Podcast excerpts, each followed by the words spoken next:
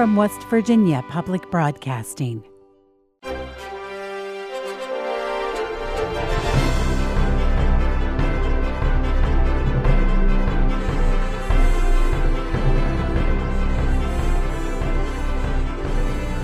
Welcome to another special episode of Viewpoint, this time covering the results of the 2016 general election. I'm Ashton Marra.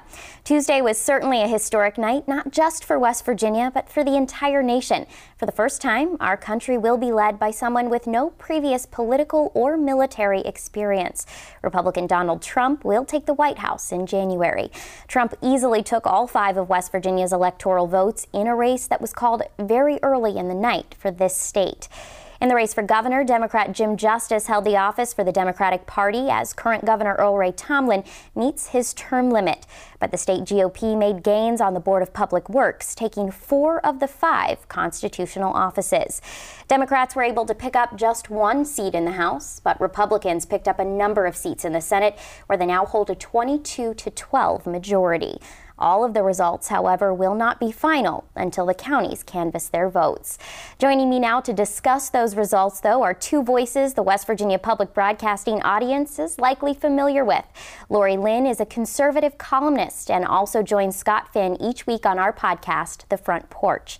Ted Boettner is the executive director of the West Virginia Center on Budget and Policy.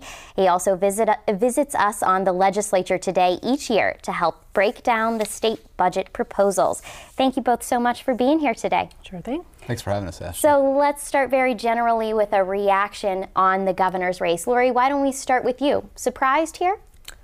I don't think you can really say you're surprised by this. Um, it, there weren't very many polls that were showing anything other than a Jim Justice win. So I don't even think the Cole folks, they were definitely hoping for a different outcome, but no, this was probably what everyone was kind of leaning toward in their mind. Ted, do you feel the same? Not, not really a surprise? Not really. I mean, I think the big question was what, how much was Trump going to influence down the ballot in the governor's race, the state senate, in the House, in the legislature as well. Uh, it's sort of unclear what happened with that, but it's clear that uh, the polling was somewhat accurate in terms of uh, uh got, uh, Mr. Justice winning becoming governor. Yeah, we've talked about the Trump effect, I think, kind of all election cycle long, whether or not he was going to be able to affect the race for Cole. And then we've got this other issue in there that, you know, the Republicans, they got rid of straight ticket voting. Laurie, do you think that that straight ticket could have made a difference for Bill Cole? It was, I think, nine percentage points difference. Maybe a little bit, but I think more what you what you saw was that this was the year of the political novice billionaire with a very big personality. And um, that obviously describes Donald Trump and it describes Jim Justice here in West Virginia. And that it was that year, not only in West Virginia, which we kind of knew it would be, but it, as it turned out, across the country uh, with the you know the whole country going for Trump. Yeah, we've essentially, even though they're from different parties, we've essentially got the same kind of candidate in Jim Justice and Donald Trump. Conservative ish businessmen, you know, I think that it's safe to call Jim Justice a conservative Democrat. Conservative businessmen who can run on their outsiderness. Um, and other- who says, trust me, I'll take care of it, doesn't offer a whole lot of details. It's really striking how similar they they are. They are, yeah, that's true. And and talking to Senator Manchin, who was at the Justice Party last night, um, you know, his big thing was, well, Jim Justice also brings us a message of hope. Ted, I'm wondering how you feel about that because we don't get specifics from Jim Justice, but we do get a I'm going to move the state forward. I'm the big thinker that we need. And I think you're right, too. I think he's a billionaire, what the state's only billionaire. I think he's been very successful in his businesses from his point of view, and that's inspiring to a lot of people. Like maybe if we vote for him, it'll trickle down to us. And I think a lot of the voters went in thinking that. Uh, but I think there is a huge disconnect between uh, some of the political statements and what's actually possible. The budget's a clearly one. We can't say we're not going to increase taxes, but we're not going to cut government and we're going to grow a way out. You can't grow out of a $350 million deficit in the next couple months. Yeah, let's talk about the budget a little bit because that is exactly what Jim Justice has said all campaign long and repeated in his speech last night. I'm not going to cut government. I'm not going to raise taxes. We're going to grow the economy to get out of this mess. I mean, is, is that possible? What does that look like, Laurie? Well, certainly not in the time frame that he has to do it, which is you know months, not even a year. Um, and, and as you're saying, it's over 300 million dollar deficit. So he is going to have to figure. Uh, there's just there's almost literally no way that he cannot cut the budget or raise taxes. And I think it's going to be interesting watching the Republican legislature sit back a little bit and say, okay, you know, you're the guy who said you had the plan, Governor. Let let's see what you know. Propose something, throw it out there, and, and let us react to it. Right, because the transition starts. I mean, essentially today is when they have to start making these plans. He takes office in mid-January, and then he's got a month to put a budget together and propose it to the legislature. You know, can you fix all the problems in a month? it's very difficult. It's also very hard for states to stimulate the economy in the short run because, you know, it's a zero sum game. If you raise taxes or you cut the budget, you know, that has adverse impacts in certain ways. And I think it's really important that uh, when we looked at the huge support for Trump here, a lot of that's rooted in the fact that you know wages have declined or stagnated for a majority of workers in West Virginia over the last 35 years. For male workers, down over two dollars an hour over the last 35 years. So when we're looking at taxes, I hope that there's a look to look up top too, looking at the severance tax, looking at high-income earners such as Jim Justice is going to be a really important part. Otherwise, we're just going to be raising taxes on people at the low income of the spectrum that spend their money every day in the local economy, and that can hurt things. You know, Ted, you, you tend to be our kind of budget expert from the outside looking in. What is your advice for Jim Justice right now? Can you, what specific bills or specific policies do you think he needs to present? Uh, I think things are going to, it's going to have to be a combination of things, but the budget has been cut mercifully over the last couple of years, and there's really nowhere to go. Uh, so you're going to have to have that conversation about revenue, and we're going to have to look at revenue also from people who have done the best over the last 35 years, people in the top 1% who are doing really well, uh, where the middle class is stagnating. Things that we can do to do that is looking at the severance tax. Right now, 90% of our natural gas is exported out of West Virginia. We don't see much benefit of that. We can look at raising that. That's mostly paid by out-of-state companies. We can also look at a excess acreage tax that the Underwood administration looked at back in 1999. We can also look at raising the taxes on people over $200,000, like 3%. Uh, to help you know provide some money for the budget. And we're also going to have to look at savings over the long term. We lock up way too many people in the state, especially kids, and we can make a lot of savings if we do the right things by addressing those things in the community uh, instead of just locking people up. Laurie, do you have thoughts on that? What, I mean, what advice, budget-wise, would you have for the Justice Administration going in? You agree with Ted, or you think a different direction? I, I mean, I appreciate you know what Ted would like to do, but I think if you go to the Republican legislature and ask them to raise severance taxes, you know, good luck with that. I, it's, it's she asked me what I wanted to do, though. I understand. Um, and as far as you know, I Ted knows the numbers better than I do, but raising taxes on you know people who make over two hundred thousand, it's kind of shocking how little that actually raises because we just don't actually have very many of those people. Hundred million dollars, yeah. Um, I think Republicans would like to see things more like broadening the base of the sales tax. For example, there are a lot of things that we exclude from the sales tax. The telecommunications has come up Absolutely. before. Um, kind of broadening the base of that, and and this is a chance for Republicans to actually dig into real tax reform, to kind of restructure the way that we that we and you know your people on your side of the aisle, I think, can kind of agree with this. It's a good chance to maybe make some changes that will be broader and more long term as we transition from you know an energy mainly energy economy to hopefully some other things. And I think the Republican majority over the past years has definitely been talking about those things and we saw of course the Senate president and the House speaker put together that tax reform commission or committee I'm not mm-hmm. sure which one they called it but you know to study restructuring the state's tax code is the political will really there to do that? Well, it's interesting. If you look at, for example, the United States Congress in the 1990s when Bill Clinton was president, some people think that that was a uniquely good opportunity to have a Democratic president and a Republican Congress, which is you know what we have now in the in the state side. That that was a, a unique opportunity for kind of compromise, budget cutting. The United States briefly ran a surplus during that time, so maybe there is something about it, and I, and I do think you will find uh, Republicans willing to work with him. He's brand new. He'll have a little bit of a honeymoon. So I think we'll, we'll have to wait a little bit and see how it shakes out in the initial months. There's also other things that they can do. So if they're looking at like in a sales tax increase or anything like that, they can couple that with like a working families tax credit, like the state EITC. 26 states have one of those, and it's money that goes right into the pockets of low and moderate income families. And that's if there's one thing like Barack Obama and Paul Ryan agree on, it's the EITC. It brings about 350 million dollars into our state's economy at the federal level.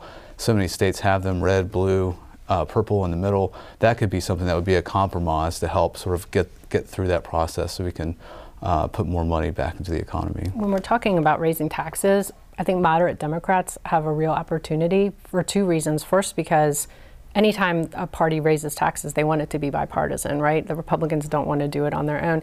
And secondly, the Republicans have a problem on the right. There's this group of, of delegates, and especially in the House, uh, that will not raise taxes under any circumstance. Yeah, we saw that last We saw it in the yeah. special session. So uh, if you're a moderate Democrat, you know, I think Tim Armstead is going to be interested in talking to you at some point to kind of shore up his coalition for that. Well, let's talk about the legislature a little bit more because we've now found that, you know, the Democrats picked up one seat in the House, not really going to make much of a difference. They hold 36 seats now over there.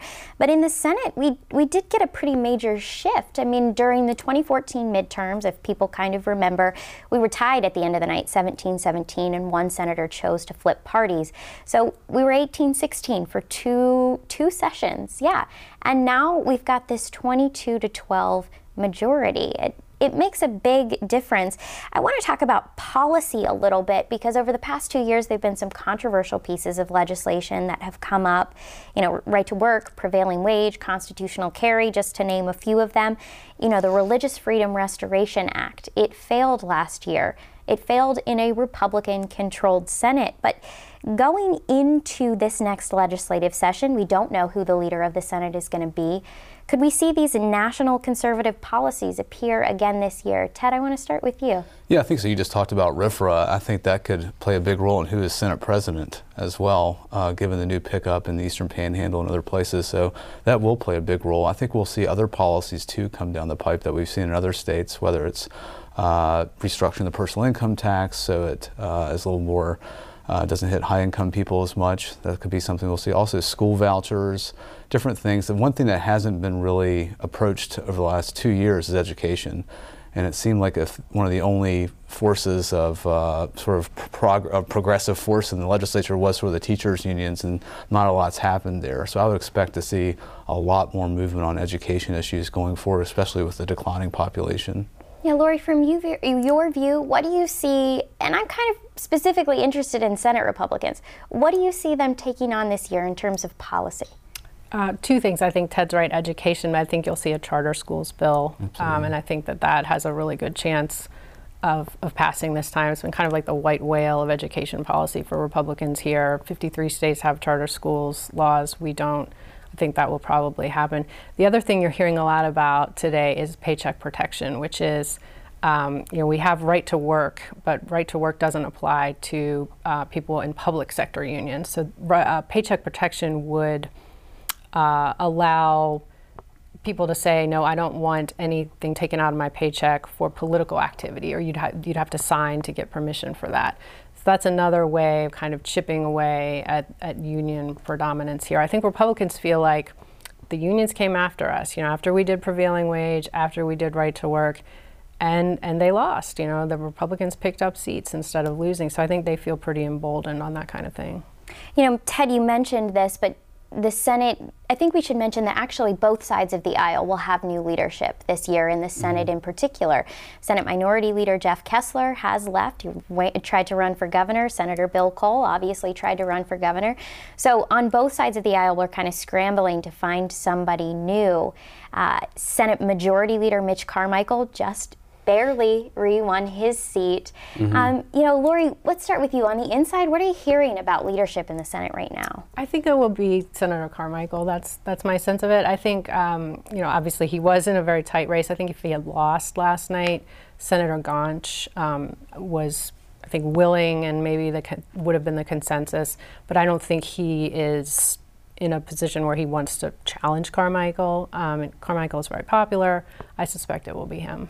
Ted, what do you think? I think Senator Karnes is sort of the wild card there. I think a lot of the senators, uh, Azinger, a couple others who picked up, are on the very far right, Tea Party right, uh, and they'd be more aligned with somebody like that. When it comes to Carmichael, I, I wonder if a lot of the uh, GOP leadership in the Senate don't feel like they owe a little bit of that to uh, the Family Values Coalition, who've been who are uh, very adamantly against that and a big block of voters for them. So whether Carmichael will get sort of backlash of not getting that position we'll see that. The, I think we're going to see that over the next couple months. I think what's interesting, and I just want to point out quickly, is that there are two members on the Republican side of the aisle that have so much leadership experience.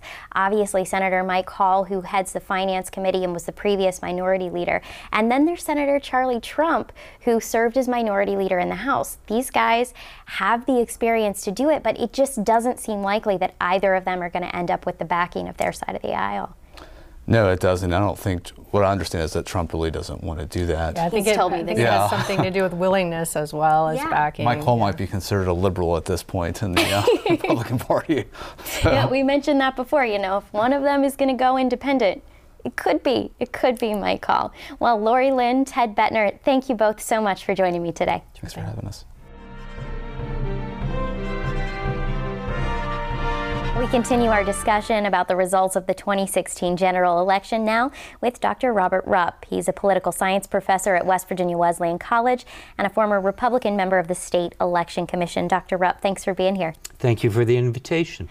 So let's start. You know, we've watched West Virginia make this transition from the top down from a blue to a red state. We voted for a Republican president since George Bush. The legislature made the flip in 14, and obviously this year didn't flip back. So it looks like it's a trend. But we voted for a Democrat for governor. Can you talk about the significance of that? Well, let's start with what I call the trifecta in state politics, Ashton. It's control of the congressional delegation, which the Republicans started in 2000 and now accomplished 10 years later. It's control of the legislature, which Republicans just did two years ago, both houses. And the third part of state politics is control of the governor's mansion, the executive.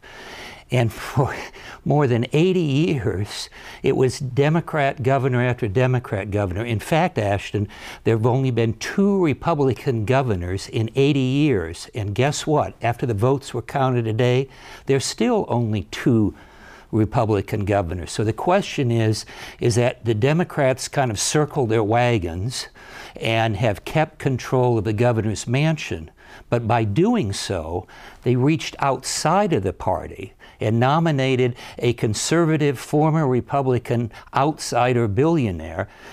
It, the strategy worked, but it certainly shows the state is continuing in a transition overwhelmingly Democrat to overwhelmingly Republican. You know, we just got a new governor, so we've got at least four years of this administration, if not eight. But look into the future for me. Is this the last time West Virginia has a Democratic governor? It, it depends. It certainly the trend line is showing that way, but I, I, would have said that two years ago, and look what happened in the last election. The Democrats came up with a very unusual but successful nominee. So, in 2014, some people called the shift of power specifically in the Senate a fluke, and obviously they picked up. We're at a 22 to 12 split now in that.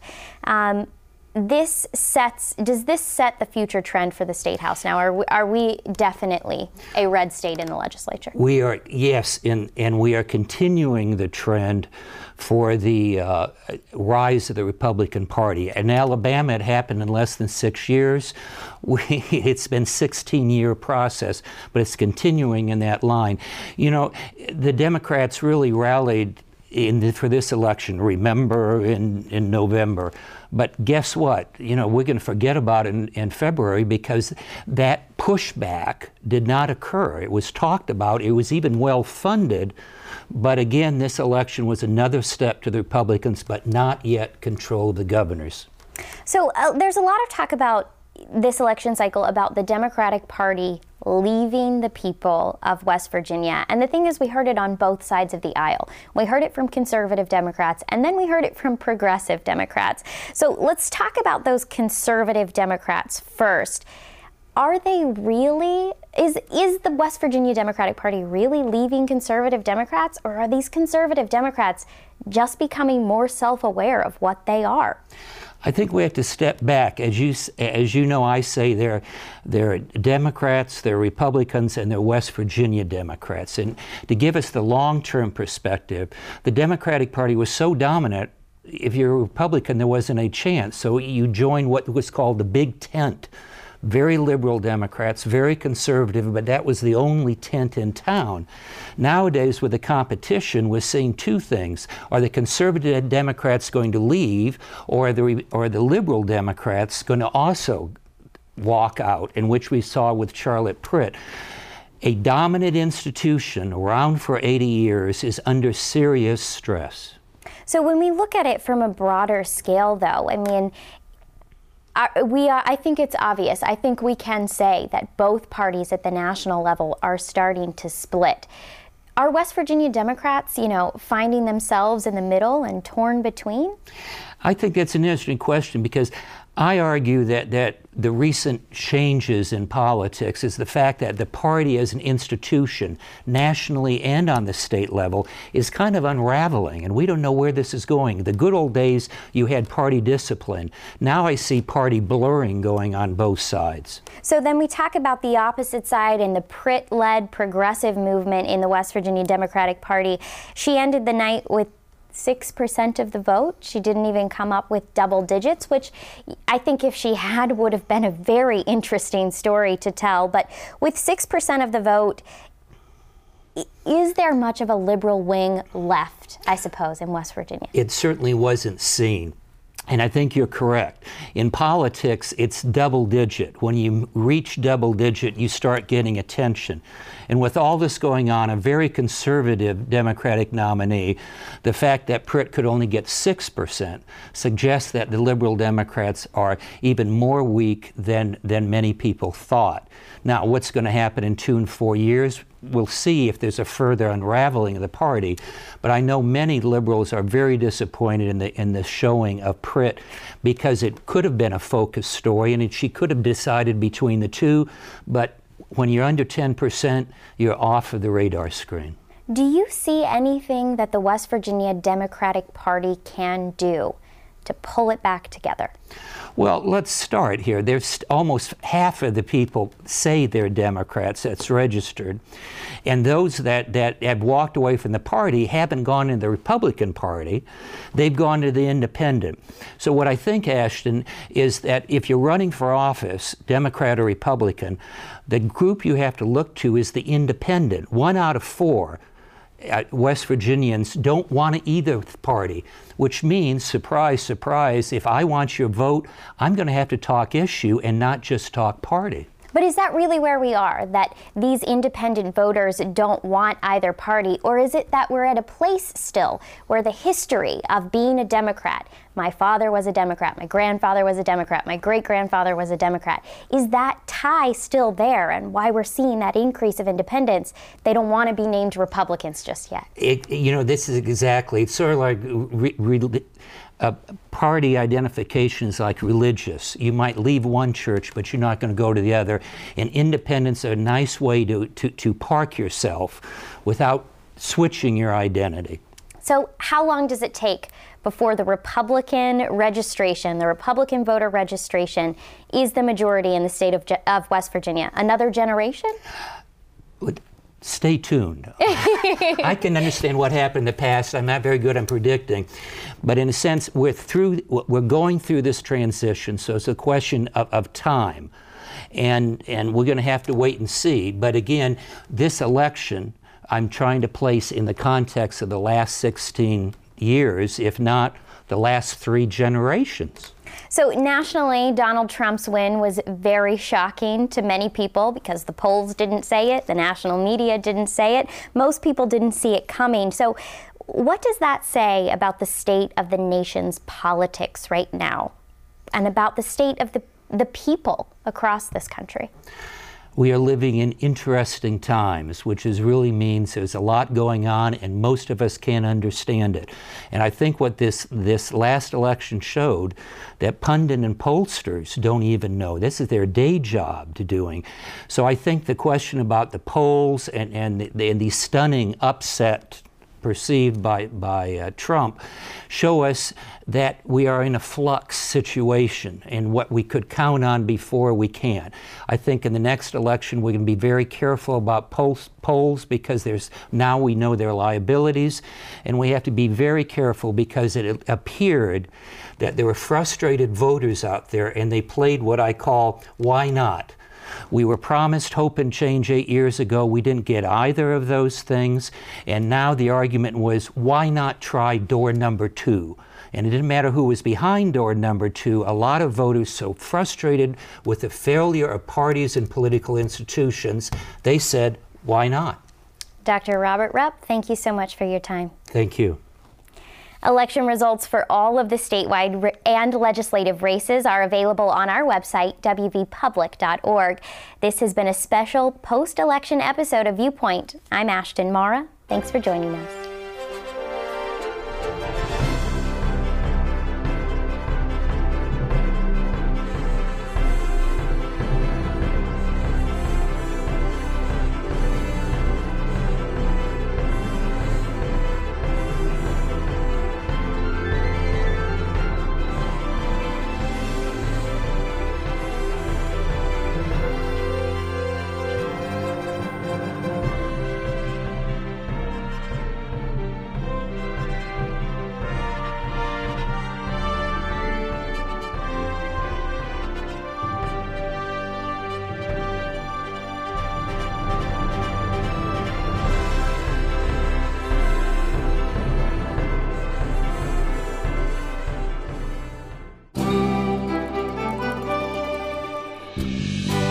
From West Virginia Public Broadcasting.